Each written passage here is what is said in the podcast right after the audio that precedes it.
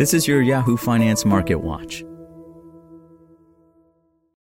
This podcast is sponsored by Ramp. Are you the decision maker in your company? Consider this. For the first time in decades, there's a better option for a corporate card and spend management platform. Meet Ramp, the only corporate card and spend management system designed to help you spend less money so you can make more. Most corporate credit cards offer points as incentives, but those points amount to less than their worth in real cash value. Ramp's business cards offer you cash back, real money in your pocket. Plus, you control who spends what with each vendor. And Ramp software collects and verifies receipts automatically, which means you'll stop wasteful spending and close your books in hours instead of days. Businesses that use Ramp add up to 5% to their bottom line the first year. If you're a decision maker, adding Ramp could be one of the best decisions you've ever made. And now get $250 when you join Ramp for free. Just go to ramp.com slash easy. Ramp.com slash easy. R-A-M-P.com slash easy. Cards issued by Sutton Bank and Celtic Bank members FDIC terms and conditions apply. This is Yahoo Finance Daily, a daily update on the top business, finance, and stock market news from around the world. Let's jump into today's stories.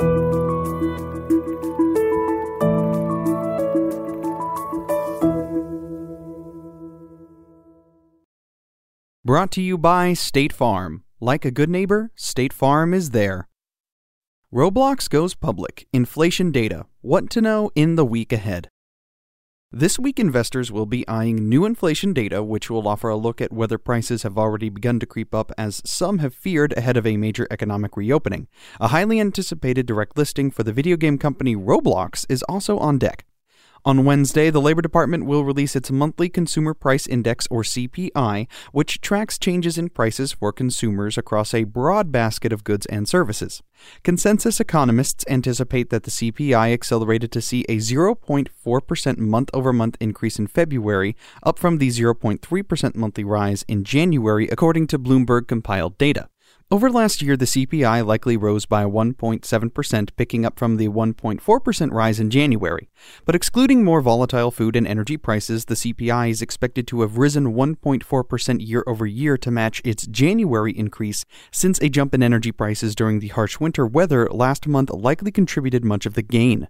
Still, the possibility of an upside surprise in consumer prices gains has left investors jittery, with many market participants bracing for inflationary pressures to pick up rapidly later this year as more businesses reopen and many consumers start to release their pent up savings during the pandemic. If our forecast is correct, February would mark the beginning of a reversal of COVID induced relative price changes. That would imply goods prices might decline, but service prices might increase in coming months as consumer demand shifts back to services requiring personal contact. Nomura chief economist Lewis Alexander wrote in a note Friday we expect relative price changes between goods and services to exert modest inflationary pressure going forward, he added. However, the persistent softness of rent inflation should limit the degree of acceleration in core inflation for some time, with the exception of an expected jump in year on year changes due to base effects. Federal Reserve Chair Jerome Powell has reiterated repeatedly that he believes any impending rise in inflation this year will be transitory, resulting as the year over year data laps 2020's highly depressed inflationary prints. For years preceding the pandemic, inflation had held well below the Fed's 2% target as measured by core personal consumption expenditures, or PCE. The Fed has signaled the economy remains well below its targets, suggesting it would not change its policy stance or work to stave off the first signs of rising inflation. But investors' fears that the Fed may be underappreciating a possible surge in inflation has begun to mount in recent weeks. Those concerns have only grown in amplitude as Congress passes additional stimulus to consumers and as the Federal Reserve keeps its foot on the gas pedal with ultra accommodative monetary policy comprising near zero interest rates and a massive asset purchase program. The benchmark 10 year Treasury yield surged to a one year high of about 1.6%, jumping by more than 50 basis points from levels a month earlier, as investors priced in the possibility that the Fed may need to tighten policy sooner than it has telegraphed as of late. It is the inflation profile once reopening begins in earnest that should be of most interest. RBC Capital Markets economists wrote in a note Friday the reality is that we are likely still a few months away from a significant supply demand imbalance that is likely to take prices much higher.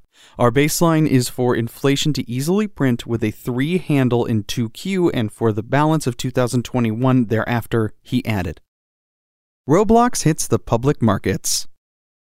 Meanwhile, the video game company Roblox is set to make its public debut this week in one of the latest high profile public facing companies to hit the public markets. Roblox's direct listing is set to take place on the New York Stock Exchange on Wednesday under the ticker symbol RBLX.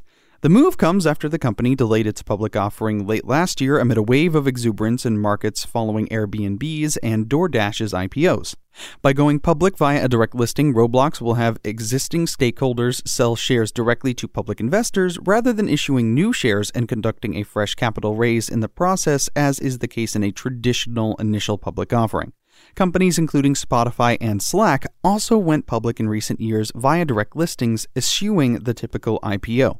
Roblox was last valued in the private market at $4 billion following a $150 million funding round led by the venture capital firm Andreessen Horowitz in February last year.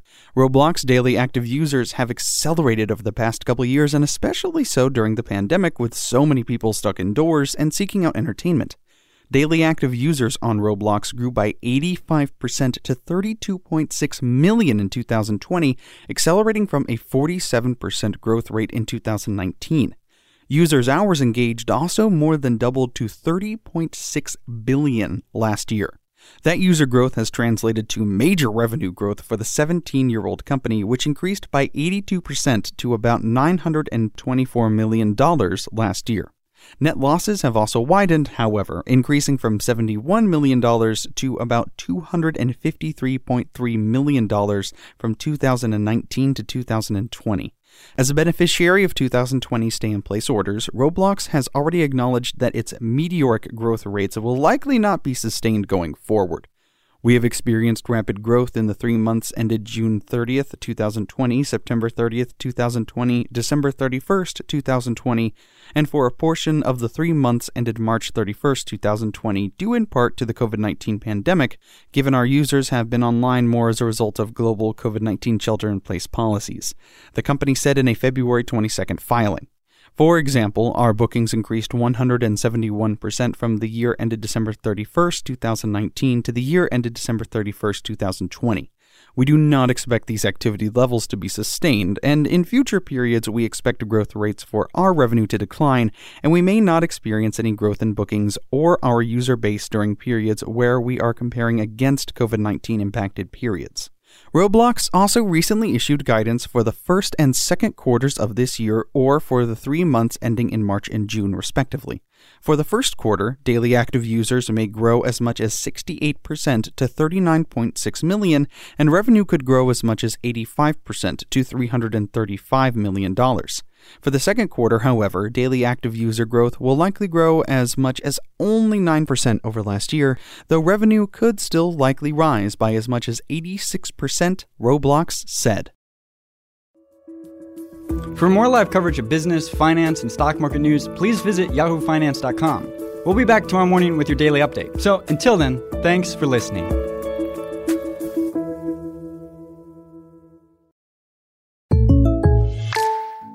In business, it can be hard to predict what new startup, stock, or software will change the game next. But thankfully, you don't have to be a business guru to know State Farm has surprisingly great rates on car insurance. It's the coverage you need to fit your budget.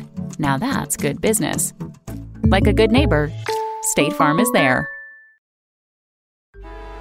Traffic jams, tailgating, pileups. Ugh, the joys of driving. How could it get worse? The federal government wants to have a say in what you drive. That's right. The Biden administration's EPA is pushing mandates that would ban two out of every three vehicles on the road today. Don't let Washington become your backseat driver. Protect the freedom of driving your way. Visit EnergyCitizens.org. Paid for by the American Petroleum Institute.